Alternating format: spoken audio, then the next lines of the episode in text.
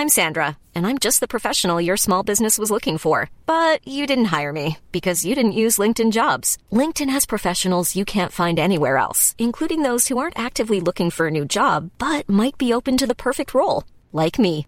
In a given month, over seventy percent of LinkedIn users don't visit other leading job sites. So if you're not looking on LinkedIn, you'll miss out on great candidates like Sandra. Start hiring professionals like a professional. Post your free job on linkedin dot com slash people today. Are you hungry for adventure? Do you crave hilarious and perilous tabletop campaigns? Don't bother rolling perception, pal. We've got you covered. Behold! Dungeons and Doritos! Nerdy Show's epic tabletop audio drama! A cinematic serial of mayhem-filled, morally questionable quests at dungeons and doritos dot com.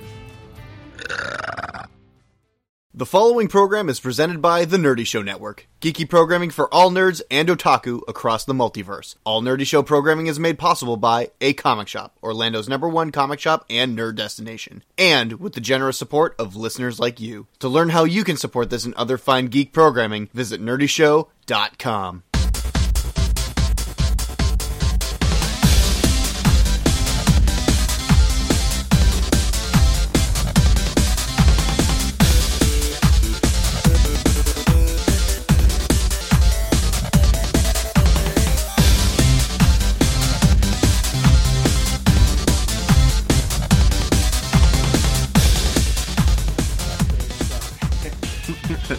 What's up, everybody? Welcome to the Wicked Anime Podcast. This is episode, I have no idea, Jonathan. one fifty-three. Okay, because now that Greg is cute. So, so I am the hard man with harder opinions, Andrew, and the reason why I'm doing the introduction is because Jonathan is not here, which is why I have no idea what episode number it is, and that's why it's great that Greg is here. The uh, It's Security Guy Greg. Security Guy Greg. Hola! I don't know why I said myself in third person, but that's okay. Yeah, but he knows the numbers too because he's the you know the one who edits our episodes. And of course, we have our king baby duck, Evan. Hey. That, Andrew will get that. Yes, that is a reference to what we will be talking about later on, because Evan and I had the had the privilege of seeing an early preview of a very special movie that is going to be absolutely amazing when it finally gets released to full nationwide cinemas.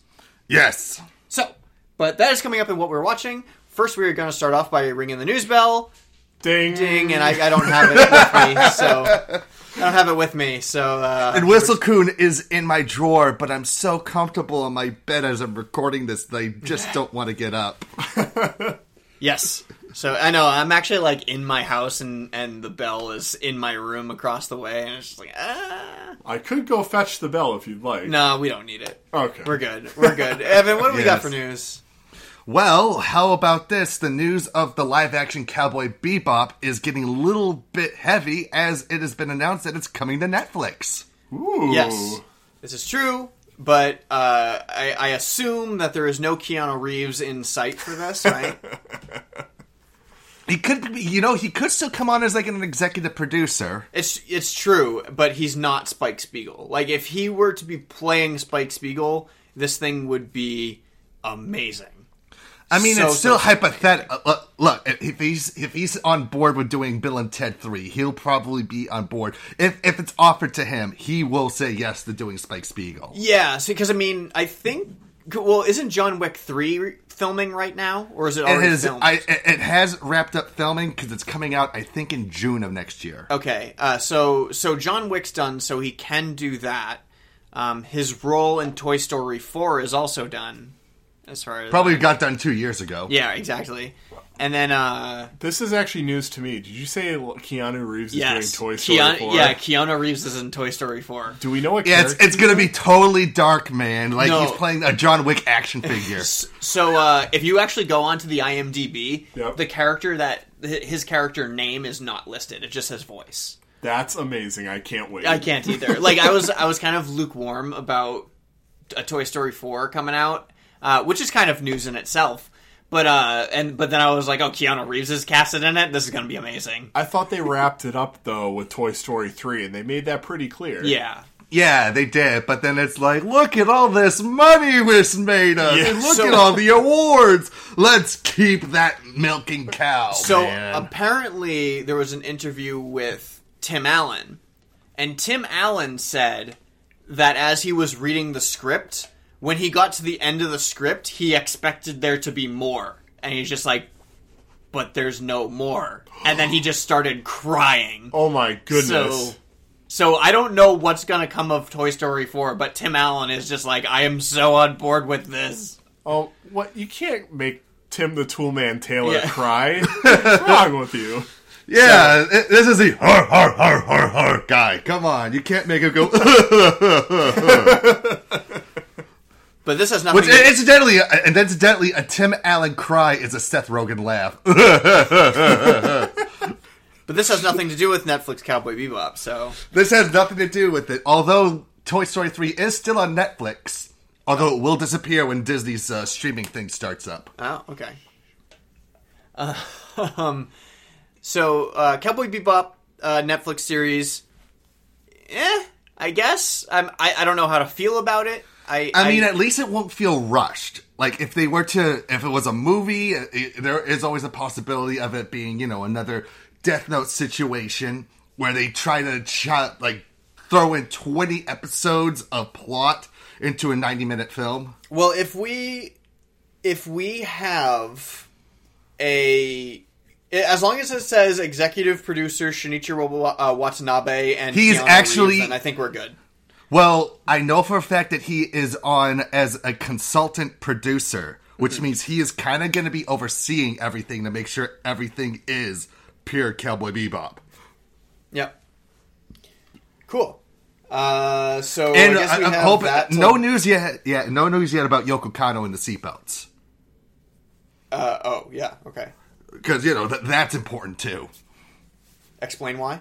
Because that's the music of the... Because sh- the jazz soundtrack is like the backbone of Cowboy Bebop. Yeah. Oh, totally. Yeah, I know. It's, um... Yeah, we'll have to we'll have to see what, what happens in this whole strange Netflix adaptation because Netflix likes to ruin absolutely everything. So we'll we'll have to see how it goes. But that'll be a fun adventure when that comes along. Uh, what else we got? Well, speaking more on Netflix, mm-hmm. a long lost classic is coming back. Have you have you guys ever heard of Neon Genesis Evangelion? No. What is that? It's only the most famous anime ever created. Please tell well, us the more. The original series is coming to Netflix this spring. They could totally release it now because it's already subbed and dubbed, but it's like, no, we're gonna sit on this until spring. I know, most anime fans already have it in their D V D collections. Like, I can just watch this whenever the hell I want. Or they could watch the Evangelion uh, redo movies, which are the better versions. Um, but I, I, I do love Evangelion. And for those people who haven't... Like, for this genera- this Netflix generation that we have, for those who haven't experienced Evangelion or... don't want to buy it on D V D and don't have any access to it, this is a really, really good way for them to experience one of the most iconic animes ever created. It, it's, it'll just be accessible to them because everybody's all about that Netflix and, you know, whatever Netflix is offering them.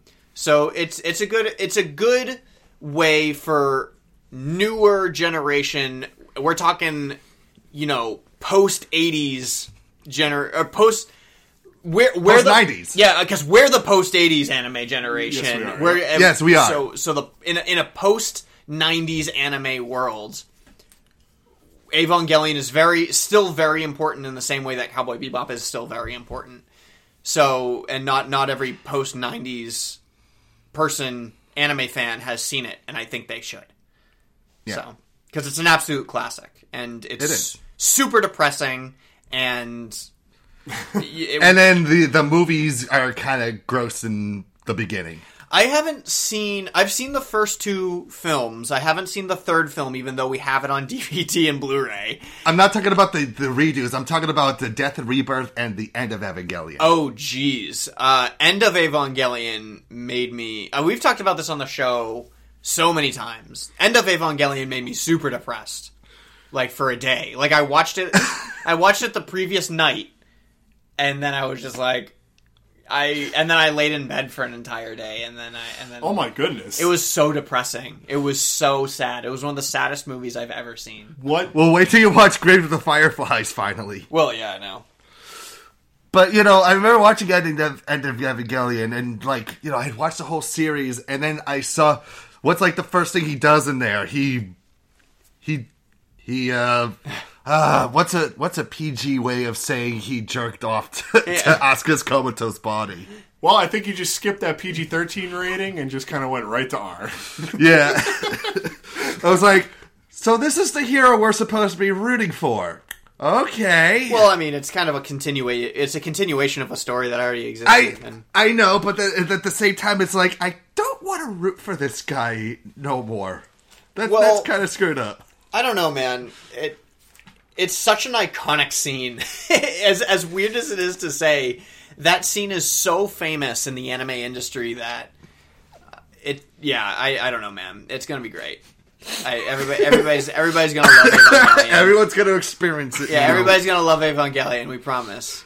Um, I can't wait till the fourth movie comes out because I really gotta finish. Because the the new released movies are really great too. So they are, they are. And I know the fourth one is still in like pre-production. Like Hide, Hideaki Anno had like apologized for like, we're sorry it's taking so long, but I promise it'll be worth the wait for the last one. Well, it's gonna have to be because it is the last one, so they have to do it right. Yeah, it's not even called Evangelion four point oh. It's Evangelion three point oh plus one point oh. Really? So I'm wondering how what that means. Huh. Is it going to be like a, a, a freaking loop or something? Because that would be bonkers if that were the case. That would be awful. Cool. So Evangelion on Netflix. What's next? All right, so we've got one of your favorite films or film franchises, Blade Runner, getting yes. its own anime series from Crunchyroll and Adult Swim. Yeah, so this is cool because they already kind of tried out the whole Blade Runner anime thing with Blackout, which, which I, was excellent. What? It's excellent, Blackout. Okay, and I haven't seen it myself, but I really would like to because I love Blade Runner. Blade Runner is one of the most iconic cyberpunk visions out there. Like, when you think cyberpunk, everybody has kind of created this vision of their own Blade Runner, in a way. Mm-hmm. Um, so having that made into an anime, it just kind of... Like, I've been I've been posting it. I posted on the Nerdy Show Network, and I posted it to you guys. Hey, you got your Ghost in the Shell and my Blade Runner. You got your Blade Runner and my Ghost in the Shell. So, anime and Blade Runner and cyberpunk are all kind of married together, so it's it's it's just a perfect amalgamation. So I'm excited to see what they do with this. Really yeah, and I know that one of the co-directors of this series is going to be Kenji Kamiyama, who did Ghost in the Shell Standalone Complex. Oh, wow. Okay. They're just like, get that cyberpunk guy. Get the cyberpunk guy. Do, have and, him do it. And get this, Shinichiro Watanabe... once again, is going to be a creative producer, so he's going to help with the story. Man. That's, that's pretty great. I think we're... I think he's we're, busy. He's going to be very busy. Man, I can't even imagine. It's, I mean, when you... But, I mean, you're working on such iconic properties with such esteem and, like, can you imagine being the guy that they want you? Hey, Shinichiro Watanabe is like, ah, oh, another person's coming towards me. Who's calling my name this time? Well, he is the one who directed Blackout, and that was, and again, it's got that pure Watanabe style, while also having that pure Blade Runner attitude. Cool. Great. So, he's overseeing his baby as a live action, and now he's overseeing someone else's child, making sure that it stays true to the original version of Blade Runner. All right. Because we, cause we definitely can't let Rid- let Ridley Scott do that, because we cannot trust him doing that. No. We saw what he did to his own Alien franchise. Yes, we did. Rest in peace, Alien. uh, you know, uh, what's his name? The guy who directed uh, District nine and... Yes. Uh, he had uh, Neil Blomkamp block. I... I I'm pretty sure that's how you say his name. He had his, like... He had, like, the sketches of what he wanted to do with the Alien franchise. And it was amazing what he wanted to do with it. But then Ridley Scott came in and like, oh, I'm going to do it myself. And it wound up being stupid. Yeah, it was. But I'm always looking forward to the next Alien film so that I can just see how stupid it is and how badly he's just digging a grave for his own property. Why why do they have better technology than what they have in the first Alien movie when it's literally thousands of years in the future? Doesn't make any sense! That's why Alien Isolation is one of the best like follow-ups to the Alien franchise, even better than most of the movies. Right. Because it yeah. stays true to the vision of the original Alien movie. So, to answer your question, or not even question your statement, you're wondering who the director of District nine was. Neil yeah. Neil Blomkamp? Yeah, Neil Blomkamp. Yeah. Yeah, that was close to what I said. I heard it, I heard it somewhere in that amalgamation of, of letters that you said. I said like Neil Blomkamp. That's right. Or something like that. Something like that. I think that's how you're supposed to say it in South Africa. That's right. Yes, it's South. That's South African from Neil Blomkamp. Yes. Oh. Do you have anything else as far as news well, goes? Well, the one other news news thing I have here is so, as readers of the Boston Bash Brigade will know, I did a review of the very first volume of a manga series called We Never Learn, mm, which yes, yes. focuses on uh, the student who's like always been working hard to. to get that free pass to college, and he gets that free pass, but the catch is he has to tutor two of the other smartest students in the school who are terrible at their own, like, opposite, like, subjects. So one is oh, okay. awesome at mathematics and science, but sucks at, like, language, and the other one is awesome at language, but sucks at math. And then they've also got the sports girl who sucks at everything except for sports stuff. So it's a really good manga, and my only issue is that a lot of the plot you see throughout, like, I'd say the first half of it is kind of like the been there, done that sort of thing, mm-hmm. but as it progresses it gets better. So the reason why I'm bringing We Never Learn up is there is an anime adaptation that looks to be happening very, very soon. I don't know if it's this coming winter or if it's going to be in spring. But a trailer just dropped for it on the day of this recording, and it actually looks really good. Nice. I, that's actually one of the, the shows I'll be looking forward to. Uh, I like the art style. I like the character designs. I like the the character sheets that they dropped as far as the thing. Like, they all have super D faces. I was just like, oh, okay, that's cool. I mean, it looks like anime with cute girls, so it's that's probably what it's going to be, just one of those kinds of schools. But uh, the concept is cool, kind of in the way where oh, it's almost what I was expecting out of Asobi Asobase, you know, because how it started, where it's just like, I'm really terrible at English, let's create an English club, and then it's not none of that. Yeah. So, uh, but that this is kind of that almost. Almost, Where, only they actually are legit creating a club to study. Exactly. To help one another. Exactly. Whereas, whereas Asobi Asobase was just an awesome show about shitbags that we laugh yeah. at. Yeah. Uh, so, so one of the things that I'm really excited about is the fact that the person who's directing We Never Learn is a Yoshiaki Iwasaki. Now, Yoshiaki Iwasaki, I know because he directed Love Hina, mm-hmm. and season two of Hayate the Combat Butler, two of my absolute favorite comedies ever made. Nice. Yeah, so it's it's it's definitely one of the shows that I've seen coming in the neck in the coming up seasons where it's just like, oh, that looks fun because there's a dark skinned girl, so I'm into that. Uh, and that's the only reason.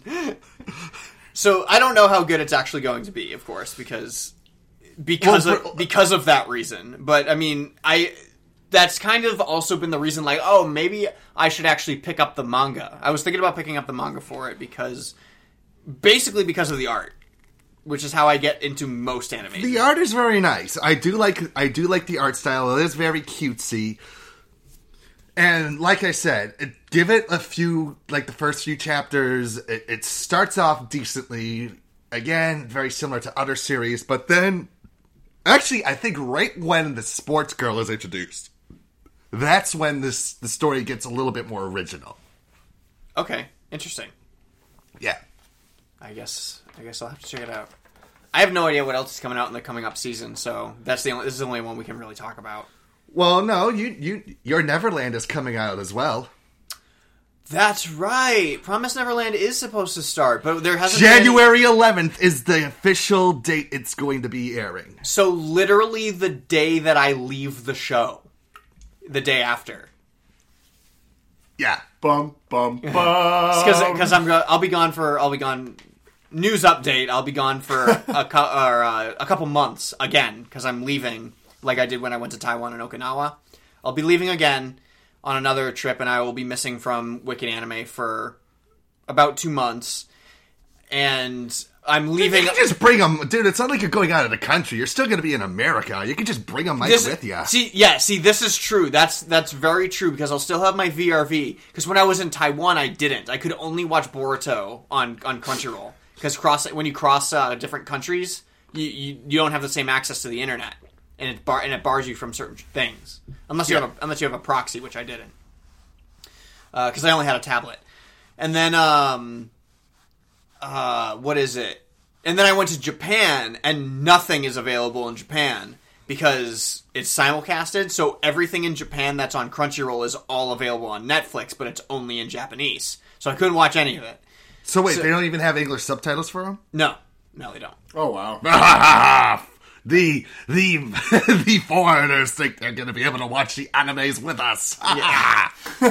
um, so so I'll so when I leave for Washington State, which is where I'll be going this time on this on this uh, trip um, or on this project that I'm leaving for, Uh, I'll be able to watch, start watching Promised Neverland, which is exciting because that's my favorite manga at the moment. Because it is so great, and the next volume should be coming out in a week or so. I think I should be I should be getting the next volume really soon because it, it pretty much comes out on the same release day as uh, My Hero Academia, and that's coming cool. out really soon as well. Oh, thank goodness! I seriously need season four right now. Oh no, My Hero Academia is not coming out. Like next season now. Wait, is it? Actually, is it? April, spring, right? It's supposed to be spring. Spring, so not next season, but the season after. Oh, excuse me. I, I'm jumping the gun a little yeah, bit, but I'm just right. that excited. Yeah. They gotta wait for the uh, for the manga to catch up a little bit. So. All but right. They pace it pretty well, yeah. Yeah. What if you did a vlog, by the way, for your trip? Well, I am. It's called A F L M Art on Facebook. You know, that's... And Instagram. Yes, that's you guys should check that out, by the way. A F L M. A F L M. Shameless plug. Yeah, A F L M Art on Instagram and Facebook. Go follow me, because I'm a professional artist, and that's what I'm leaving for Washington for, so... And he's open for commissions. I am open for commissions. I am. You should see my current project that I'm working on right now, which is a very, very sweet Aisha Clan Clan pinup. Ooh. Have you seen that? Have you seen yeah, that? You remember you showed me that. Yeah, yeah, I showed you that. Did I show you that? Not yet, no. Well, because you, you saw it on uh, Facebook, I thought. This is the... I, every time you post a photo, I, I see the pictures, and they just get better and better. It's actually a lot. Nice. Oh, yes, I have. That, okay. It was a very nice one. Yeah, so that's that's coming along. And for all of you, you that are listening to the audio, you just have to go to the websites to go see it and give me a follow and...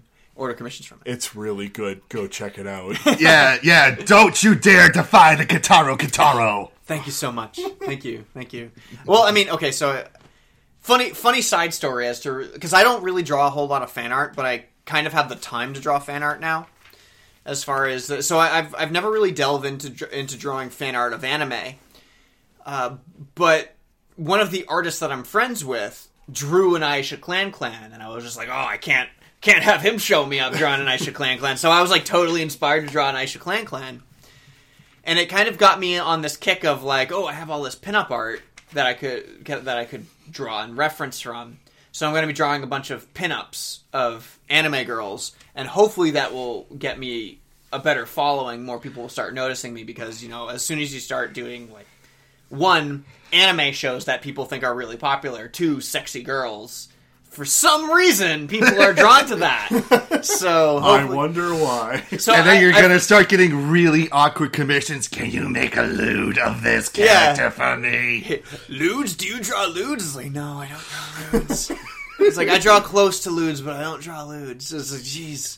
So I'm going to start I'm going to start doing more fan art to try to get more of a following going, because pe- that's what people seek out as fan art. I, I've got the sexy girls covered. Yes. Or the or the cute yes. girls, I should say. Definitely. I draw more yeah. cute girls than I draw sexy girls, but that's, that's Hey, I'm a guy who prefers cute over sexy. It's true, me too. And that's why I do it. So. Yeah. Okay, so any more news? Well, no news, but let's look. Why don't we check on what the hell is going on with My Sister, My Writer? Yes, uh, that was actually something that I was going to ask about, believe it or not. Oh my god. So apparently, like, so in the end credits of recent, they've been hiding messages about how much trouble they are in production of My Sister, My Writer. Yes.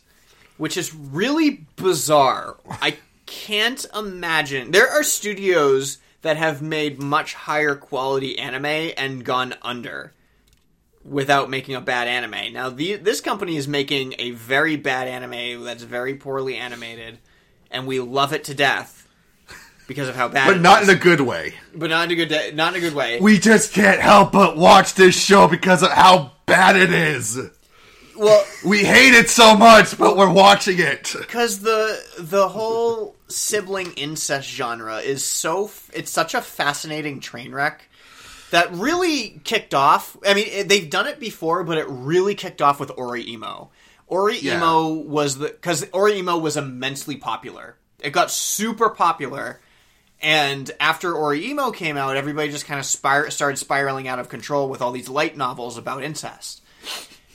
And the phenomena is just so bizarre, and it's going to this place where you have terrible shows getting animated like My Sister, My Writer. Yeah. And and companies are tanking over it, which is also just so bizarre. I feel like we have to go over to Japan to, like, record, like, a public service announcement. Like, stop making incest anime. We don't need anymore. Why? Or just simply remember, don't fuck your sister. So, why is it a recurring theme coming from Japan with incest? I don't know. I don't know. Like, it's it's, we, it's it's literally the same reason why Japan obsesses over anything else. Like, when there's okay. there's always phases yep. that they go through as far as their light novels go, and there's two genres battling it out right now, which is the uh, the isekai genre of of normal human being goes to a fantasy world or gets reincarnated in a fantasy world, and younger sister is in love with big brother, and big brother is also secretly in love with younger sister. Oh, Although geez. in My Sister, My Writer, it seems like he's trying to not do that with the sister. Yeah, so... I, no, so so there, it's there's like a total resistance to it, but by the end of the show, you know that it's just like, I love you too, just like Oreimo was, because Oreimo was an amazing show until they were like, nope, we're taking it seriously. It's like, oh, I you see, if I was to do like a show like this, like it would be kind of like the root of Oreimo. And then it would get to that serious part, but, like, the last five minutes of it is just, like, the characters speaking at a character going, this is dumb. Why are we fucking doing this? And just them, like, walking off the set and just beating the crap out of the writer and the director. It'd just be this whole meta thing about, like, how horrible of a genre it is. That's a little too meta. I would... I, what I would do is I would just get... The series would be totally serious... until you get up to the ending point, and then it turns into to, uh, Takashi Tashi, Takashi Miike's Dead or Alive, and then, where it just if anybody else has seen Dead or Alive, the the movie's a normal cop film, like a cop crime dram- drama, until it gets to the end of the movie, and then everybody has superpowers, and then the world gets destroyed, and you're just like, what's happening? And it would be great to just be watching an incest anime, and then at the end it's just like turns into a Dragon Ball Z shonen, and then into like a Fist of the North Star sign-in, and then like an elfin lead, let's destroy the world, de- depressing drama. You have pretty much confused me right now. Exactly. That would that would be the best incest anime ever. Where, where that happens at the end. Wait, that was the tie-in? I'm so confused. I'm just thinking, like, Dragon Ball Z, see, like, all these action animes, and you then see, you're just like, I, you know incest. What? I feel like what you're going for is the final episode of Excel Saga. gone too far. Oh, yeah. Ex- oh, yeah. That's right. Except take it totally seriously. So you just take the last episode of X L Saga, but it's completely dead serious. Like, it's taking itself almost way too seriously until it turns into, like, a grimdark type Goblin Slayer uh, experience. And Nabi-Shin was behind it all along. So anyway, we're sorry that, that you're you're falling to pieces, studio that's writing My Writer, My Sister. I'm sure somebody thought this was a good idea, but everybody else is like, oh no. Why are we doing this? And this is and why... here's the thing, like, it, it went on break for a week because they didn't finish the episode in time, and then when you saw the episode that came the following week, it was it was the worst animation yet. Because they had to rush it. And I actually haven't seen it yet, because I haven't caught up. But maybe It I'll is bad. Tonight. Maybe I'll do it that is, tonight. Oh. So... I need, I, I need to just write my review for it and just stop watching. But... But if you stop watching, how will we ever know what happens? I am not your guinea pig in your weird experiment, dude. Fine, I'll do it myself. Alright, I'll volunteer. I volunteer as tribute. I think that's it for all that mess. I guess yes. It's time to go on to what we're watching. Or what we had watched. Yes. So, let's... Well, before we, before we dive into it... Greg, have you been watching anything new lately? I have unfortunately not had a chance to. I am in the last few weeks of my semester at college, and it is very hectic, so mm. I've been trying to get caught up. That sounds good. I've been doing art for about four weeks and yes. haven't watched any anime at all for about four weeks. I know. I actually, tonight, I might go home and get caught up on Cells at Work and Goblin Slayer, because I know I've missed the last few episodes of those, and I really want to see them. Excellent. I actually have the fourth volume of Goblin, the Goblin Slayer manga, and I haven't read it yet. Oh, I also got the fourth volume of Yuna and the Haunted Hot Springs. Ah, uh, I gotta order that one. And I haven't, re- I haven't read that yet either. I, I got the fourth volume of City waiting for me to review. Yeah. Oh my gosh, I'm super jealous. Um, I have the review copy of My Hero Academia. That I haven't read yet. Mm-hmm. Um, I have, I have the new Junji Ito book that I haven't read yet. That I have, and I have the new volume of Dragon Maid that I haven't. I have five volumes of manga sitting that I haven't read yet. That's a lot of manga to read while you're a fully independent artist. Though reading it before drawing would probably be really good inspiration for doing some drawing. So I should probably start doing that in the morning. Yeah, get my, my brain juices flowing. Maybe what you should do is after you read a volume of manga, you attempt to draw one of the characters from the manga. Oh, uh, yeah, I could I could totally do that. I like that idea. I have good ideas. Let us know at Wicked Anime. Just Wicked Anime. Wicked Anime anything. Just let Tweet us know. Tweet us at Yo Wicked Anime. I was trying to think of, like, like, yeah, let us know in the comments. Oh, what comments? uh, holy crap. It's one of those All right. days. So what we're watching, or what, what we watched, and what amazing things have we watched? Oh, I know what, let's talk about something not amazing uh, that we wa- that I watched before going into what we did watch. Okay. Um. So I saw Wreck-It Ralph two. Aha, uh-huh. Ralph Breaks the Internet. And it was bad. Now, not everybody shares this opinion, but both Jonathan and Christine, we, we all went to go see the movie together. It was me, Jonathan, and Christine. We all went to go see the movie, and it was, we all agreed that it was not a good movie. The movie started with a plot and didn't end with that plot. What? And, and instead of having one continuous story... It was more like five different subplots back-to-back, one after another. And it felt like as if a Wreck-It Ralph T V show exists out there somewhere, and this was just a movie version of the T V show, and it was just an episode in their adventure of Wreck-It Ralph. It was bad. Now, I'm not saying... No, I got him off his bed to go get it in, out of the out of the drawer. Um... So, I'm not saying that you should not go see it, because I, I, I truly believe that everybody should make their own opinion, because I have talked to people who think it's good, but they're also, like, Disney-philes, and they're just like, oh my gosh, everything Disney makes is amazing. You you should go to make your own opinion of it, but I... It, I'm put throwing my hat in the ring of... Because I'm a huge Wreck-It Ralph fan. The first movie was amazing. It was an animation milestone as far as the animation industry goes. Yep. So I actually went to Wreck-It Ralph being like, oh my gosh, it's the second Wreck-It Ralph movie. I hope it's good.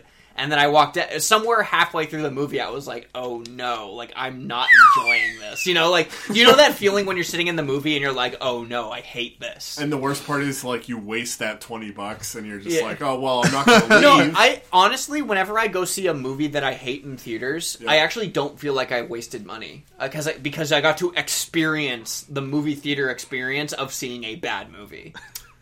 Well, that's... That's something interesting. I've never heard it spun like that before. Yeah. So, well, because then I get to talk about it on a show like this and how about how much I didn't enjoy it. So you're like a select elite group of few people who, like, I feel like get a positive spin out of yeah, seeing a bad movie. Exactly. So, so Wreck-It Ralph was one of those where halfway, somewhere as the movie was going on, I had that dread feeling of, oh no, I'm not enjoying this. And then by the end, I was like, oh, maybe the ending of the movie will make it good, and it didn't. Okay. Because the characters didn't develop. The and and what what little development the character, because when you create a story and you create a sequel, the characters are supposed to develop even more so than what they were in the previous movie. And I feel like they didn't do that. They just stayed stagnant and where they were at the beginning of the movie. It was like very Catcher in the Rye, where where after you watch this, little kids will want to become serial killers because they because they're just like, oh, it's nihilistic and life is meaningless kind of a thing.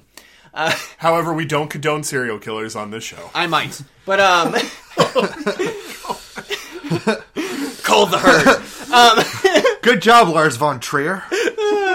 So um, and uh, and yeah, when when when I was at the movie and and the movie was over, they there was one moment when the movie was ending that it could have made it very good. They could have, and they just totally bypassed that point and left a bunch of plot holes in it and left a bunch of unanswered questions. And basically what I felt from it was Disney released it like, oh, this is a movie for children, which the first Wreck-It Ralph wasn't, because you don't, like, children wouldn't understand all those complex old video game references sure. and all mm. the properties that were used. I mean, you have little kids who'll be like, ooh, Sonic the Hedgehog, I, I know what that is, but they don't understand, like, Tapper and Donkey Kong and Street Fighter and all these things that mean things to adults.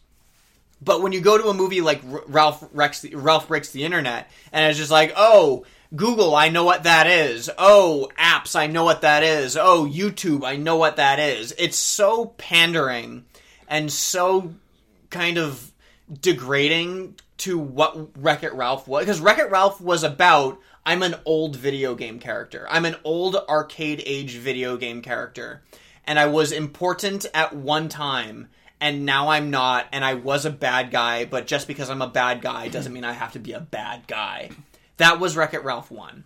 Wreck-It Ralph two was, everything is new, and it's the internet, and remember all these things that are happening right now, and it's very pandering to the internet age of kids, of sure. like, tweeting, and eBay, and BuzzFeed, and Amazon, and it was just like, guys, we understand, but the internet is way too big to encapsulate into one movie and create a plot out of it.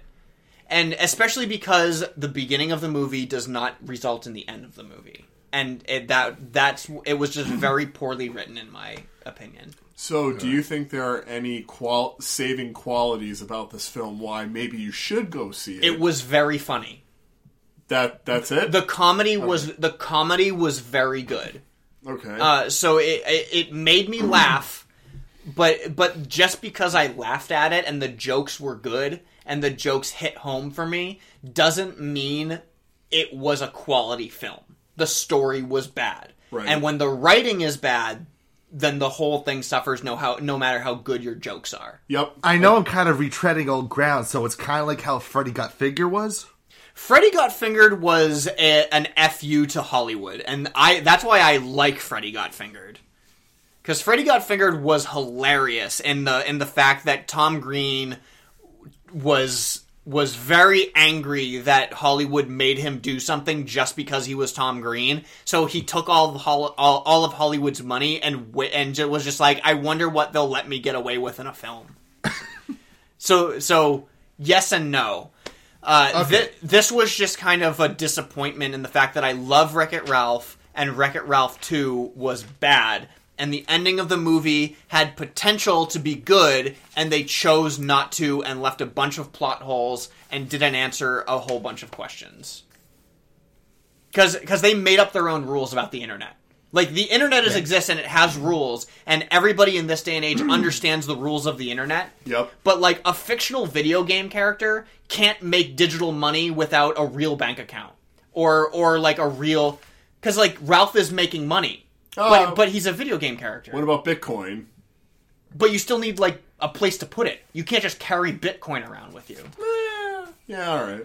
And unless you get the uh, Devolver Digital Bitcoin. Because, because okay, so the, the plot devolves. They need to buy him and... Him and oh, crap, what's her name? Um, I don't know. Vanellope? Well, Vanellope, yeah. Vanellope von Schweetz. Uh, so Ralph and Vanellope need to buy something off of eBay. And and eBay, you, you I don't know if you can buy things with Bitcoin on eBay. On eBay, I think it's just debit card, credit card, or PayPal. Yeah, and and PayPal requires you to have a bank account, right? So you can't buy something off of off of eBay if you don't have a bank account. And and, and Ralph isn't a real person. You you still need a billing address. You need uh you need an I D. You need an identification. You need all these things to buy something, but vi- but Ralph is a fictional video game character. So where is all this money going? And and and, and they try to it's like, oh, you have an app now. And it's just like, that doesn't make any sense. So the, the answer I'll give you is literally in the title of the movie, which is he breaks the internet. So so that's another one of my problems with the movie is Ralph doesn't break the internet until the last fifteen minutes of the movie. Uh, can you mention anything without ruining it? No, that's okay. All I'm going to say is, and and the reason why he breaks the internet is not the reason why they went to the internet in the first place. Ooh, sounds like I should go check that. Kinda, kinda. Like, people will argue with me on that, but I will argue straight back with them about this whole thing. So, would you recommend? I know you... I will not stop anybody from going to see Wreck-It Ralph. But you don't recommend it. I see, I would not... I, I thought it was a bad, disappointing sequel. Okay. To, to a very good movie that came out beforehand. Okay. So... Ready to pop the question? The jewelers at Blue Nile dot com have got sparkle down to a science with beautiful lab-grown diamonds worthy of your most brilliant moments. Their lab-grown diamonds are independently graded and guaranteed identical to natural diamonds, and they're ready to ship to your door. Go to Blue Nile dot com and use promo code LISTEN to get fifty dollars off your purchase of five hundred dollars or more. That's code LISTEN at Blue Nile dot com for fifty dollars off. Blue Nile dot com, code LISTEN. Hi, I'm Daniel, founder of Pretty Litter. Did you know cats tend to hide symptoms of sickness and pain? I learned this the hard way after losing my cat, Gingy. So I created Pretty Litter, a health monitoring litter that helps detect early signs of illness by changing colors, saving you money and potentially your cat's life. Pretty Litter is veterinarian developed, and it's the easiest way to keep tabs on your fur baby's health right at home. Go to pretty litter dot com and use code ACAST for twenty percent off your first order and a free cat toy. Terms and conditions apply. See site for details. All right. Yeah. No, you answered my question. Yep.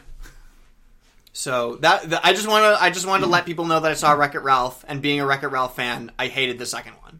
It was not a good film. The writing was very poor. It was it was a movie for babies with, for the for a movie that originally wasn't for babies. That's that's very sad. Yeah. And actually, there are things in the movie that they made it very apparent that it was a movie for babies, which was it didn't make any sense for me to me. So, uh... Well, maybe... I'm sorry to interrupt. No, no. But now that I think about it, so you, as you mentioned, the first one you said was not was not really meant for kids, and obviously it's Well, Disney. it was it was meant for kids, but it was more meant for the arcade-age adults. Right. It's so, kind of like how Shrek was a kids movie, but it was meant more for the parents that were bringing the kids. Yeah. Even though, even though Shrek was not a good movie, I I did not like Shrek, unfortunately. they, they might Shrek, tr- the first Shrek is good. No, it I, was not. The second one, second one was way better. But second it was like, one was way the, better. The third one is when it started going really downhill fast. yeah, yeah. No, I, I saw. I watched the first Shrek not too long ago, and it did not age well. Like it, like Disney and Pixar ages very well. Shrek one. Oof. Oh, I loved Shrek one. I hate Shrek one, man. Oh. Even even when I was a kid and I saw Shrek one for the first time, I did not like it. I haven't liked Shrek ever. So that would put you in a super minority then. I don't know, man. I it's, think so. Like, I think so. It's like yeah. not a great movie. I mean, it's funny. I, I'm not. I'm not saying it's not funny, but right. it's it's it's it's not a good movie. No, no, you're you're right. You're right because I actually. Uh, went over a review of a movie that recently came out a few weeks ago on my podcast, Rancid Potatoes, mm-hmm. uh, called Venom. And I actually did find that there was an overabundance of it in the movie, but the plot was kind of terrible. So I see where you're coming from. Yep. Uh, so what did we see that was good, Evan? What do you, which one do you want to pick first? Oh, well, because he just mentioned Venom, I feel like it's the perfect yeah. segue to Spider-Man Into the Spider-Verse. I agree. Yeah, yeah, so, yeah. so Evan and I, Evan got preview tickets two weeks yeah. early to see Spider-Verse, and he was very generous to invite me, and I am so happy that you see, did. Like I invited you, and then but then after I invited you, I was like, "Wait, he like totally bashed Marvel the last time we hung out. Is he going to like this?" Well, so I I will go see Spider-Verse. I don't count as like part of the Marvel. Like it it is a Marvel movie, but it's Spider-Man, and everybody likes Spider-Man in my yes. opinion. And and this Into the Spider-Verse was an animated film. And mm-hmm. and it had a unique storyline that wasn't like a global... This was a Sony animated picture. And I love Sony Animation for one thing. Sony Animation Studios is good because I love Cloudy with a Chance of Meatballs and all those kinds of things that they create. It's Which, by good. the way, that was also a um, Lord and Miller movie. Yeah. Well, and uh, and I like Hotel Transylvania. Hotel Transylvania is wicked funny. Oh, yeah. Well, you know, that's Genndy Tartakovsky's charm right there. Yeah, exactly. So uh, so Sony Animation, they have my they I have their back. I love Sony Animation Studios. So that was a good factor for me. Uh, Spider-Man, everybody likes Spider-Man. So you can't go wrong with that. Even if you don't like Marvel, you, you can like Spider-Man. Yeah. Um, but just him. Yeah, right. yeah, exactly. Uh, and, uh, and Captain America. You have to like Captain America. Uh, um, no Iron Man, just, just Captain America. and then, um, and then the movie itself was intriguing to me because it was Spider-Verse. So I was like, this is really cool. So me and Evan went to go see it. We got to see it two weeks early before everybody else did. Actually, the, when this episode is released, I believe it's coming out tomorrow. Yes. Yes. And now, but which... hold on. Before we dive into this movie, I really want to just make a mention of something because, like, right before like the movie started, we saw a trailer for like one of those. Yes! Oh my gosh! So we saw this trailer for a movie about like a dog and such, and yep. it's telling the story of what this movie's about. But as the trailer progresses, it's telling you every goddamn thing that's going to happen in this movie. It literally the trailer. Was look it up? It's it's a movie about a dog, I, and and the dog's name is like Beth or Belle or something like that. So, think, Bella, Bella, Bella. Yeah, I think it might be The Secret Life of Pets too, but I could no, no, no, no. It's not an animated movie. It's a live action dog movie about a guy who gets a finds a, a stray dog as a puppy. Yep, raises it, it runs away, and it's trying to find its way back home, and then it does. All in the trailer. It's so basically you, you have, like when someone makes an A M V based off of an anime movie. Yes, it was an A M V, but in trailer form. Yes, it, to an acoustic version of Avicii's "Wake Me Up." Yeah. so, so, so the trailer showed it as a puppy, showed it as as an adult loving and playing with its human, running away, helping somebody out is in like yeah, the forest, help, and then returning during what seems to be a wedding scene. Well, well, and then fighting off, fighting off an animal, becoming friends with a with a mountain a cougar. lion, and then returning lion. to its owner. At the end of the trailer, with the mountain lion next to him. No, no, oh, no. I wish, but um, but like, but you hear like the dog bark, and the guy as an adult like turns around, Good. and his dog is running towards him, and he's and like, it's just like, no way. But why? I don't know. It was like, it was amazing, but it was that was before Spider-Verse, and everybody in the theater just was laughing hysterically no, because no, they were just I like, kid I you not. No, no, they were laughing because of what I said. Like I just yeah. blurted out, "We just watched the whole thing," and yeah. just everyone laughed. It. It was, yeah. I was just like, "Well, uh, I guess we just watched the movie," and oh, everybody in the theater just started laughing. It was so funny because it was so yeah, that good point, Evan. Good point. That was yes. Good. Yes, if you want to see how to do a trailer bad, find this movie. Well, you can also watch the first plan or the uh, Rise of the Planet of the Apes trailer because that tells you the story from beginning to end as well. Uh, They've yeah. been doing it for ages. Uh, since since Planet of the Apes, people have been terrible at making trailers, but it's because of the statistic that seventy percent of Americans won't go see a movie if they don't know what happens from beginning to end. Because Which sucks. You know, I was um, I was talking to my friend um, Ryan Morrison, who is a writer for the upcoming film Arctic, which is coming out in February. Stars Mads Mikkelsen. Mm-hmm. And we were talking about the art of the trailer, and he and I agree that trailers should act more either showing like just a bit of the universe or even just act as a prelude to what you're going to experience yeah, from see, a movie. I, I believe that trailers, you should not make a trailer. I mean, so un- unfortunately... Studio, movie studios send unfinished footage and just whatever they have shot at the time to trailer companies to make trailers. Um, but I believe that you shouldn't show anything in a trailer that isn't out of Act one. Act two and three should never make it into a trailer. It should only be Act one. Yeah. Um, that, totally then, agree. So... And that I, I may I I actually make this point when we're talking about the second movie we're going to talk about, but let's talk about Spider-Man right now. Yes, let's talk about Spider-Man Into the Spider-Verse. And this one actually focuses on Miles Morales, his origin story of sorts, and then intertwining with many different multiple universes, because it's like this co- massive collider that opens up this portal in New York City that brings in another Peter Parker from another universe, and all these other ones, uh, Spider-Gwen, and let's see, Spider-Gwen, the... the P- uh, Penny Parker, Spider-Ham, and Spider-Man Noir. Which is amazing. Wait, Spider-Ham? Yeah. Yes. Oh, yes. And Spider-Ham is played by um, John Mulaney, and it's so funny be- oh. because it's John Mulaney. Oh, my goodness. And, and yes. Spider-Man Noir is played by Nicolas Cage. And it's hilarious because it's Nicolas Cage. So, which, mind you, this is the, the this is the year where Nicolas Cage has played both Superman and Spider-Man in the same year. Not gonna lie, it must he must have been really good according to what you say, but I'm still kind of depressed because it's Nicolas Cage. No, Nicolas Cage as Spider-Man Noir was phenomenal. Yes. So, so, so, so good. Because he has that, like, deep kind yeah, of, like, creepy Yeah, because he has, voice. he has, like, the Spider-Man Noir dark and gloomy voice. Sometimes I burn the match yeah. down to my fingers just, just to see so if I could feel anything. oh. Yeah, it was... So, it was... I Guys, everybody... And this is coming from me, a guy who rejected Marvel movies because they suck.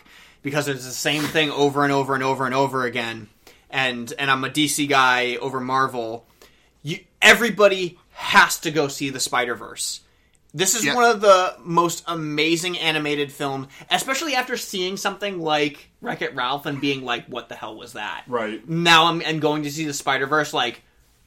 See? Like, look at what they just did! That's what you can do! This is yeah. art, man! Yeah! You can, you can make a, you can make an all-inclusive Spider-Man movie and make it badass, make it cool, make it unique. And I gotta say, like, one of the things that really drew me first to, and when I was watching the trailer, the animation style for, you know, the Miles Morales world has, it, it it's C G I, but at the same time, it's kind of got this sort of stop-motion yes. feel to it. Yeah, so they, they did a sort of... Um, keyframe animation where it's very clicky and jumpy, which is a is is a style of animation that is not very popular, but I actually enjoy it a lot. Me too. Um, But I've never seen an animated movie, like a comic book movie, done like this before. Because it has comic book sound effects, it has speech bubbles, it has everything. Like it, like it's a comic book in motion. It was beautiful. It looked beautiful. But not only did it look beautiful, it was written beautifully. Yeah. The story... And, and we're talking about... This is like a Lord and Miller thing, so... Yeah, well, it was uh, Miller just produced it. Lord yeah. was one of the co- he came up with the story, and he was one of the co-writers. Yes. I have the um, I have the actual uh, screenplay. Uh, I don't know who Rod- Rodney Rotham, who also was one of the three directors of this film, and he also helped write the um, the scripts for twenty-two Jump Street, and he also wrote uh, Grudge Match. Oh, interesting. Yeah, so we, so, so this was a totally unique experience because we, we were so for, well, I mean, I've seen movies early, early release before, but, um, man, this was, I felt fortunate to see this because it was yes. so good. It was so good. I've never, me and Evan, when the, when the credits started rolling, we were in shock. Yeah, like, and, my, I think the, the first words that came out of my mouth were just, oh my god. Yeah, you, yeah, you, it was, and, dude, I almost think, so, so because, of, of course, it's a Marvel movie, everybody has to wait till after, I'm not going to say anything about the after credits, but you have to wait till after the credits, because it's a Marvel yes. movie, um, and Stan Lee is in this movie. And, and I gotta, I have to say about that is just how passing the baton, it felt. Well, that passing scene he the was baton, in. But passing the baton to everybody. Mm-hmm. It's almost like Stan Lee recorded his voice line in the movie, like he knew he was going to not see this movie. And and when Stan Lee showed up, like everybody in the theater, like started crying and and was like, oh, like like there was an audible oh. Oh. Like because everybody got to see Stan Lee again. It's it's like we got to see Stan Lee again. Yeah, but oh, wow. like like after he passed away, his voice was in it and his animated character was in it, and we all felt like we got to talk to Stan Lee w- one last time. Is is it, he have a bigger role than just a cameo? No, no, he, it's still just a cameo, uh, but it's one of the most. I think appro- it's his best cameo. It's it's one of his most appropriate lines because of he just passed away, and you're just like, I cannot believe that that was the cameo line that they gave him. Yeah, oh, like I gotta it's see this it's now. It's so, and then and then of course at the end of the movie they, they paid tribute to him, and and, and, here's and what it's I, just like tears, and, you know, like I, tears. This is like, what I loved about the tribute. It wasn't an in memory of Stan Lee. It was a thank you, yeah. Stan Lee.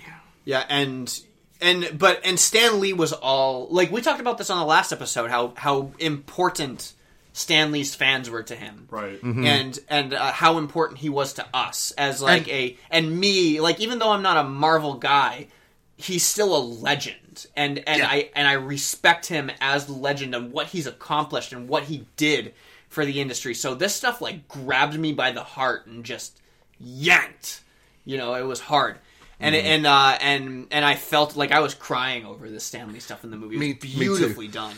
And what's nice, what's nice too, is like there's that message that he has in this cameo, but then it kind of like he has like one final good laugh. Yes, at the yes. end of the um, cameo. It, yeah, guys. So the Stan Lee stuff was beautiful. The comedy stuff was beautiful. The story was beautiful. The animation was beautiful. Voice acting was perfect. This was, vo- dude, John, uh, John Jackson or Jack Johnson, Jake Johnson, Jake Johnson from Jake New Girl. Johnson, who. Uh, who played Peter Parker was one of the most amazing Peter Parkers I've ever heard. Uh, I feel it, like because it, he was like the most real Peter Parker. Yeah, and and they the way they wrote Peter Parker felt like your friendly neighborhood Spider-Man again, where he was sarcastic and funny, and oh, it just felt good. And I cannot the way they wrote his comedy was beautiful, like mm-hmm. the. Like, oh, I don't know. I can't say some things because I just want people to see it and experience yeah. it like the same way that I experienced it. Let's say that Jake Johnson was great as Peter Parker. Haley Steinfeld was great as Spider-Gwen. Oh, my gosh. And now you understand why she had that haircut. Yeah, I know! Like, I was just like, why does she have, like, a half cut? Like, that's kind of weird, and it's just like, oh, this is cool! I like that! You know? So, uh, everybody, everybody needs to go see Spider-Verse when it comes out. It's, this and is... A... I, I, I want to still, I need to say, uh, because this is a name I've never even heard of before this movie. Shamik Moore as Miles Morales is phenomenal. Like, yeah. This is one of the best, like, interpretations of a Spider-Man that you will see. And he does a great performance. So, I, I, yeah. Just everybody go see Spider-Verse. It's, it's very, this is, this is, uh, a, the same way that Wreck-It, the first Wreck-It Ralph was an animation milestone. Spider-Verse is also an animation milestone. In Absolutely. My opi- in my opinion. And good for you, Sony Animation, for not messing it up at all. Like, yeah. You get uh, high rewards for this. So. Like, if it was up, if it was between, like, the Into the Spider-Verse and the next movie that we're going to be talking about going head-to-head for the Oscar, I'd be okay with either one of them winning. Yeah. So, transitioning into that then, the next movie we saw was the brand new Hosoda film. Mirai. Oh, Mirai of the Future! Ugh. Oh my! So, uh, so and like, like, because I had written a review for it for the Electric Sisterhood. You could find it on, on there. But man, Mirai, see, Mamoru Hosoda understands how to not just draw real characters. He knows how to bring out the realness in everybody's performance. There's there's a reason why I worship the ground that Hosoda walks. he he is. What I want to be. So, like, him him and Stan Lee are kind of on the same pedestal where where Hosoda was just like, I know what I want to do in my future, and he did it. And Stan Lee became this American icon, this American legend of, I did what I love to do, and here's what I accomplished. And th- those are people that we need to look up to, you know, and and... Not not on, like, we, we don't need to look at them like they're more important than we are. We need to see what they have done and see what they have accomplished and try to try to uh, aspire to their level of accomplishment. Because right. Kind of like with Hosoda, like you were telling me about, like, how Hosoda watched Castle Cagliostro, and that yes. was like his realization of, like, that's what I want to do. Yeah, he's in nineteen seventy-nine he saw the Lupin the Third Miyazaki film, and he said that's that's what I want to do. This is that was his aha moment, in the same way that I watched Teen Titans uh, when I was a kid, and I was just like, that's what I want to do. And that, and, and if I ever get to Hosoda's position, that's what I'm going to say. I would be like, I, I was watching Teen Titans one day, and that's and that's what I said, that's what I want to do. And then, you know, I use Thundercats as my whatever. So, um, but watching Mirai, I can easily... So I've seen all of Hosoda's work, and I and I can easily rank them in order of what my favorite films are in order, from best to worst. And I'm so comfortable with putting Mirai of the Future at... probably number two or three, because it, it's that good. It was yeah. It was that good that it, it could, because Hosoda understands melancholy, and he understands this is this is what I, I said. In the same reason, in the same vein that everybody understood that Bill Cosby was one of the best comedians on the face of this planet. The reason why he was one of the funniest human beings who ever existed was he, because he told the truth. He tr- he told you a story about something that really happened to him, and everybody in the entire planet has always experienced that as well. And they laughed because all he did was tell you exactly what you've experienced as well, and everybody related to it. That's how Hosoda writes his movies. He writes a story about something that everybody on the face of this planet can relate to, and makes a, and makes a story out of it, and everybody cries at the end because it's so good, and and and he hits your emotions right where it counts, uh, and and makes these beautiful masterpieces of animation. A lot of people like to say Hosoda is the next Miyazaki, but ever He's since better. I ever ever since I saw Summer Wars, which was his second original release, I was like, No, no, he's he's he's better than Miyazaki. He's always been better than Miyazaki. Not that I don't think Miyazaki isn't good. Don't don't make me don't take say, oh, Andrew said Miyazaki isn't good. I just think Hosoda is better than Miyazaki. And and and and Hosoda used Miyazaki to get to where he is now. So so we have to thank Miyazaki as well for creating Hosoda, who is right. a person like he is, who aspires to create beautiful pieces of artwork like like Mirai of the Future. Now, we're talking about Mirai of the Future, and some people might not even know what the movie is. And it's yes. about it's about a, a little boy, a toddler, growing up with his parents, and his parents have another baby, and Mirai is his sister. And his sister is an infant. And the reason why it's called Mirai no Mirai is Mirai of the Future is because his his little baby sister comes to see him from the future while he's still a toddler, and she's like helping him or having him help her while she's a toddler. What? And it's it's a beautiful story about siblings growing up together and learning to be siblings, because he is like, I'm the king of this house because I'm the child. And they're like, well, now there's a, a new little child, and now he's not as important anymore because now there's two of them. And it's this wonderful story about an entire family coping with the newness of having a brand new baby. And, and it's not just him. It, it, it's not just Kun. It's yeah, also the parents as it's, well. Yeah, it's the par- It's everybody. It's the whole household. And it's wonderful. It, guys, Hosoda is a genius. He is an absolute genius. And if you haven't seen any of his movies, pick any one of them and you'll and it's amazing. But but Mirai is a, is super super super great at, at making a relatable family story. Like, this is a family movie. It's awesome. Yeah, it's it's art. And I, I walked out of that movie being like, I quit my job to become an artist because of what he does. Right. Yeah. Like, I left my job so I could be a full time artist. And I watched that Hosoda film and I said, that's why I did this. That's mm. why I'm doing what I'm doing. So that's how important a movie like this is to me. So and what? and and then I went home and I created. I started doing that Aisha Clan Clan picture because I was like so inspired to do anything. And it's not just, and like one of the cool lessons of this uh, movie that I loved, and not just about learning to be a big brother. It's the whole concept of parenting, yep. and the whole thing about there is no such thing as par- perfect parenting. Nor there is, ever, as yeah. John Cho says. There's only good enough. Yep, and and there's no there's no preparing for it. You can't be prepared in any way. As much as you do prepare, you will never be prepared.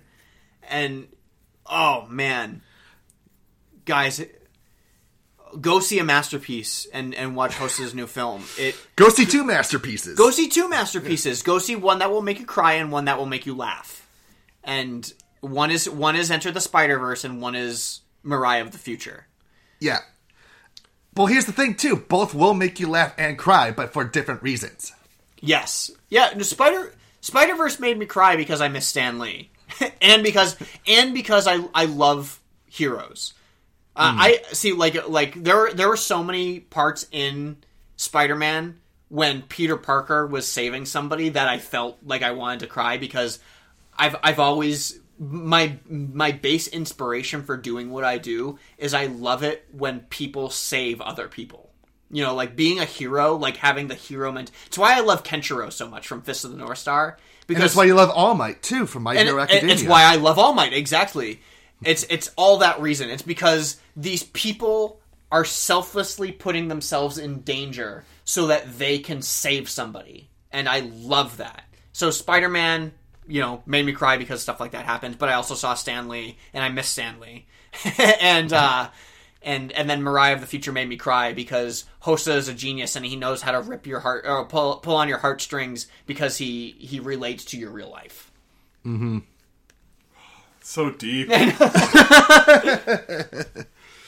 So you, you got some catching up to do and, and some things to look forward to uh, there, Greg. I got yeah. some homework. Yeah, yeah you on do. On top of the mounds of homework I already have. I know it's a bummer that it's a bummer that Evan's thing uh, thing only uh, brought one other person because it'd be like, oh, Greg would be so perfect because like he could put it on his show to like, talk about Spider-Verse. I would. Yeah. I st- I plan on still talking about it. Um, well, I tell you what, Greg. Oh, yeah. I, like, I'm gonna go, when when you go see Spider-Verse, like, me, you, and Jonathan are gonna go see it, because we, I want to see it again. It oh, was, me too. Like, and this is yeah. what I actually told uh, my room, uh, Elite Four Derek and Rumi Raff, like, we're going to go see this movie. I'm gonna go see it again, and I'm taking you with me. Yeah, I, like, this ticket, the ticket that we got was free, I'm paying money to go see it again. It's just that good. It's so yeah. good. Yeah. It's so good. I love the art stuff. Like, from what I've seen from pictures, and I thought I saw a trail. Well, there should be a trailer out by yeah, now. Yeah, there's a few, there's a couple trailers out. Oh, yeah. The, the art style was amazing, and I was like, that just looks like... It, it just looks so good. It's a, it's amazing. Yeah. The art style is, is absolutely amazing. Yeah, I agree. Yeah, and it was fun. Like, I, I've never had so much fun watching a movie before. I enjoyed it. Well, I mean, I probably have had so much fun watching... Like, you can't... I mean... You know what I mean. It's it's an exaggeration. It's hyperbole. But um, but it was a blast. Like, I was in the theater. Me and Evan were laughing and we're having a blast. It was it was great. And we enjoyed the characters. The characters were amazing. The characters were included perfectly. But you said you also cried too, right? And I cried. And that's and what cried. I love. Is because you just get opposite ends of the emotional spectrum, yep. and it just makes you feel like a human being. And it, well, and it's all about the beauty of it. Oh, yeah. Like that's what that's that's what makes. Because and then you know I, we go back to the beginning of the conversation, and you look at thing a thing like Wreck-It Ralph, and you're just like, why did they do that when you can pull these emotions out of people through animation? Yeah, you know, right. That's a testament, right on its own. All right, I mean, you you watch the Wreck-It Ralph movie, and and then you watch like the Into the Spider-Verse, and you don't want to protect the smile of Penelope like you want to protect the smile of Penny Parker. Well, that was funny, too, because they were all different animation styles. They're all from different universes, so they're all different animation styles, which was really neat. So, oh, that's right. aw- How many different ones do you think there are? Well, Penny was the most different because she was still a three D character, but she looked two D because she's an anime character. Um, wow. okay. Spider-Ham uh, was more Looney Tunes inspired, of course. Yeah, yeah. Spider-Ham was like a, a bunch of... like floating planes, um, and then and then Spider- Spider-Man Noir was more like Sin City. Yeah, Spider-Man Noir was was done like a Sin City character. No uh, way, and and he had a different filter put on him than everybody else. But then Spider-Gwen, Peter Parker, and Miles were all the, all like the same animation style. So there were three, there were there were four different animation styles all in the all in the movie, and the character designs are beautiful. Yes. Kingpin, holy crap! Kingpin looked awesome. Even so, the Green Goblin was like a monstrous, yeah, that, amazing. Yeah, that like, was a, that was cool. Bizarre. I didn't expect that. So, but I'm not going to spoil any of the other villains in the movie because there are right. other villains in the movie. What? Yeah, yeah, yeah. Okay, now I'm excited. Well, yeah. I, I've been excited, but now more excited. Well, like so, Kingpin. The only reason I said Kingpin is because he was the first villain to show up, but I didn't know he was in the movie, so I was like, "Oh, Kingpin's in this!" Like, yeah. So it was really cool. It was awesome. I was so excited. Yeah. So I think that's I think that's what we got for for our. our What we're watching and Topogachi. Yes. So. Yes. Cool. So, listeners, please go see Mirai if, if it's still playing in theaters. And then tomorrow, go directly to the movie theater again to go see Spider-Man Into the Spider-Verse. And I have to say one other thing, too. Sure. This movie actually has a Post Malone song that's actually good. Oh, which one? Because I'm it's, actually it's a spider. It's, it's the theme song to this movie. It's a, yeah. He wrote it. It shows that he can actually write a good song if he tries. So it doesn't change the fact that I don't like him, but I so, know at least he can actually write a good song. So that's my only gripe about the movie is the soundtrack is shit. It wasn't power metal. Ah! Well, yeah, duh. Sorry, I'm, I'm, I'm trying to think of like, all. Why didn't Ramajunk do the score? Ah! Oh, that would be awesome. For some reason, you talk about all these bands, and I just want to say, oh, why didn't you mention Corpaclonic or whatever? Corpaclonic? I don't know. Is there a Norse style of Spider-Man? Because if there's a Norse Spider-Man, it would be awesome if Corpaclonic did the music for them. Corpaclonic? Listeners, please tell us if there is a Norse-styled Spider-Man. If it's canon or if it's part of the Spider-Verse, I want to know. Is it a Spider-Man that's got, like, big, giant, like, deer antlers coming up from coming up through his, like, mask? Or give, let us know. Or, or like, is it a Spider-Man with a Viking helmet? Come on. Tell us, tell us, tell us. Let us know in the comments below. Wait, I'm just kidding.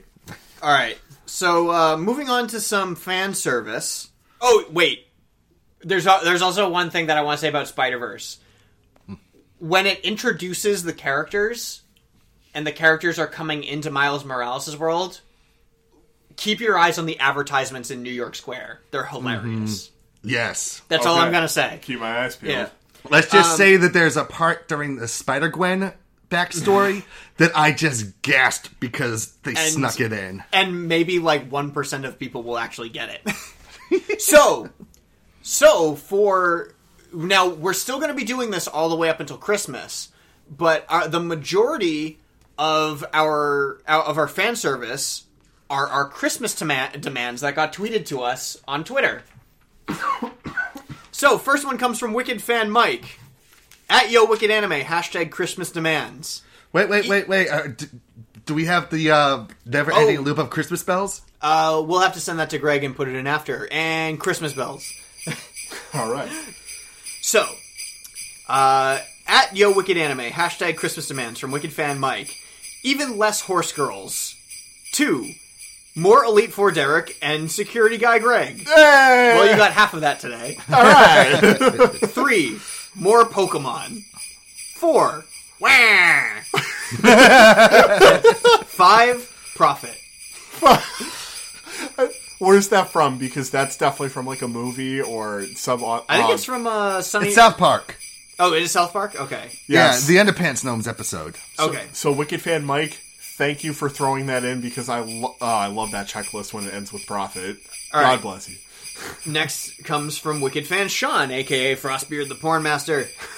So Frostbeard says, at Yo Wicked Anime, the next volume of Black Lagoon to come out. Hashtag Christmas demands. I agree! And thankfully, it is coming off of hiatus, so we are partially getting our Christmas demands uh, to us, so hopefully we'll get another volume soon. At Yo Wicked Anime. This is still... The, the rest of these are Frostbeard. At Yo, Yo Wicked Anime. One Punch Man... Uh, cross My Hero Academia crossover. Normal and hentai versions are both wa- welcome. Hashtag Christmas demands. At Yo Wicked Anime, a live action adaptation that doesn't suck. Hashtag Christmas demands. Sorry, I don't think you're ever going to get that Christmas demands. I guess we're gonna have to wait for Netflix's Cowboy Bebop to find out. At Yo Wicked Anime. Say the ages of the characters somewhere so we know if, if they're legal age so that I don't get stuck at the border explaining to the feds what she uh, that she might not... That she is not a minor in those doujins again. Hashtag Christmas demands. Oh my gosh, that's so hilarious. Oh my gosh. At, at Yo Wicked Anime, an at Gritty N H L hentai. Hashtag Christmas demands. A gritty hint.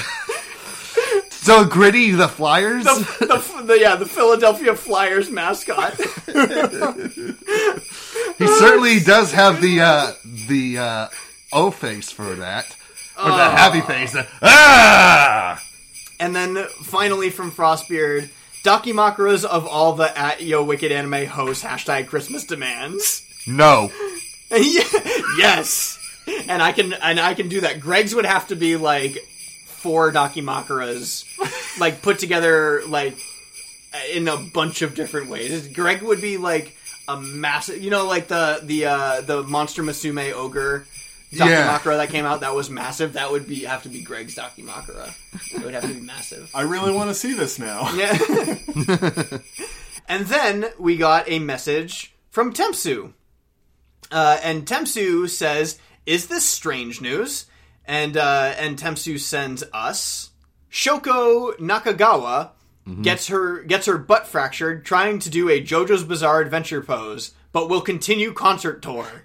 Wait, so the question is: Is it strange? Is news? It strange news? Yes, because last time I checked, the butt is a muscle and it can't fracture. Well, unless you fracture the little tailbone of your, your, your butt bone. So then they mean to say tailbone. That's not what this news article says. Right, so it's very strange news to me. No, no, she fractured her collarbone. What does this, the article this, say? This article says gets her butt fractured. That, but then okay. the actual article says collarbone. Yeah, it says, uh, it is absolutely no secret that Japanese singer, actress, and voice actress Shoko Nak- uh, Nakagawa uh, a hu- is a huge fan of JoJo's Bizarre Adventure. The Japanese superstar, however... Got into a bit of an accident, however, the anime involving the anime as she fractured her collarbone while trying to pose like a JoJo character. That's really weird. Why does it say Frack gets her butt fractured? I'm very curious now.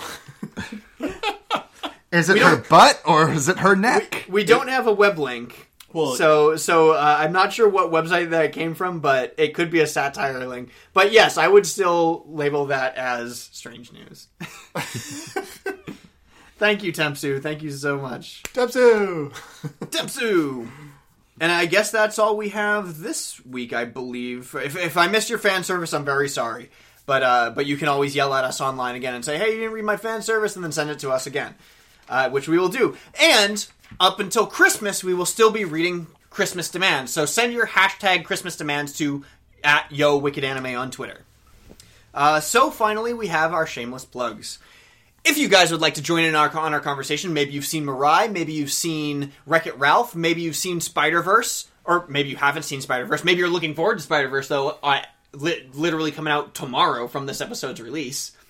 Uh, you can email us at wickedanimereviews at gmail dot com. That's wickedanimereviews, all one word, at gmail dot com. You can, of course, find us at facebook dot com slash wickedanime, where you can comment, like posts, see our, our news articles, see anything that we have scheduling. You can also message us at facebook dot com slash wickedanime. You can also find us at nerdy show dot com if you're not listening to the podcast right here, right now. Uh, you can also listen to the podcast dot com. No, to podcast dot com. You can also listen to the podcast at things, like wherever, pretty much wherever you can find podcasts. You have Podchasers, you have Stitcher, you have uh, Acast, and a whole, those are just some good starters, but I'm sure if you look up Wicked Anime Podcast, you can find those. Hey, you can also find our videos, the Wicked Anime videos, over at youtube dot com slash wicked anime reviews.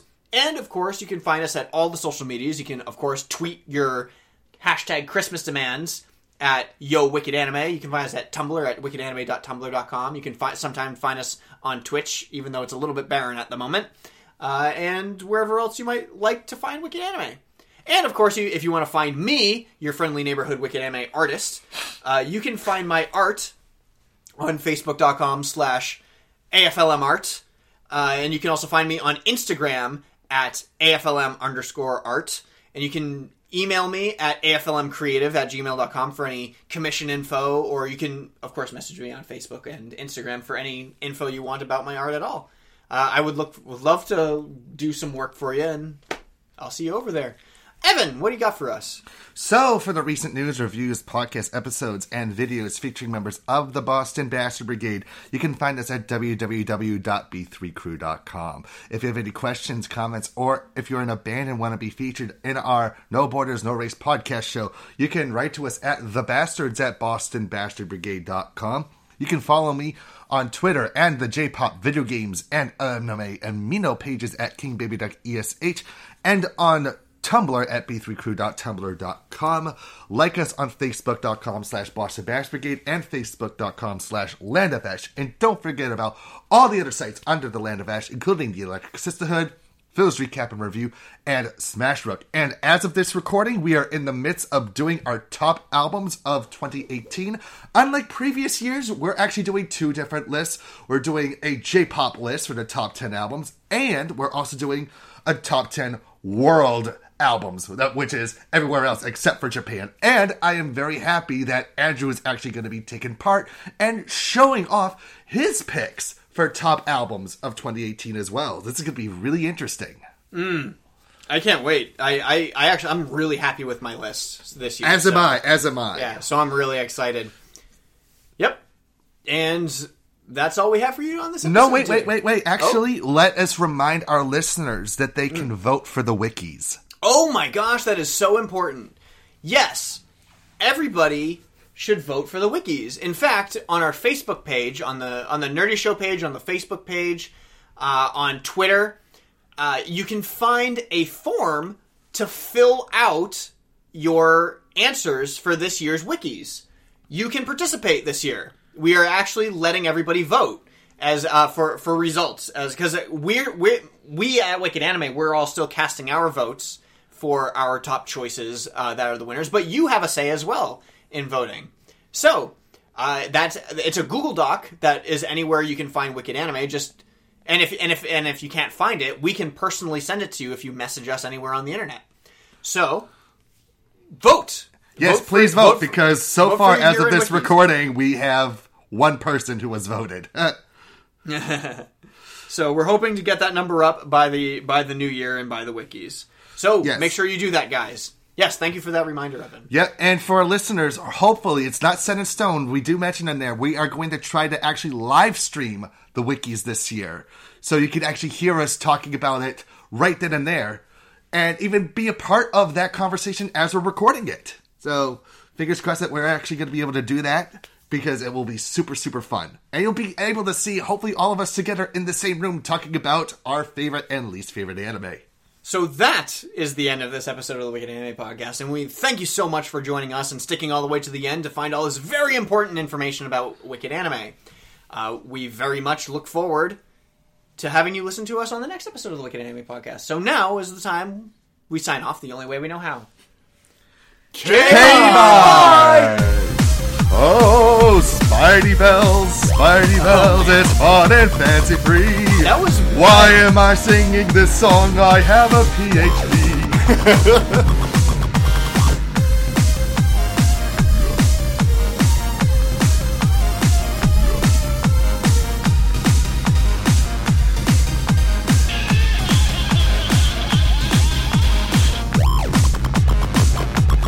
The person who's directing We Never Learn is uh, Yoshiaki Iwasaki. Now, Yoshiaki Iwasaki, I know because he directed Love Hina mm-hmm. and Season two of Hayate the Combat Butler, two of my absolute favorite comedies ever made.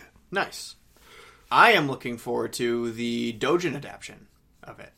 Mm. I'm pretty sure you could probably find some already. There are. Send me the link later, okay. Yeah. Cut from the show. You, you show me yours, I'll show you mine. Yeah. That's awful. Oh, Evan. That's awful. But so true. Oh, that's awful. Cut from the show. Deleted.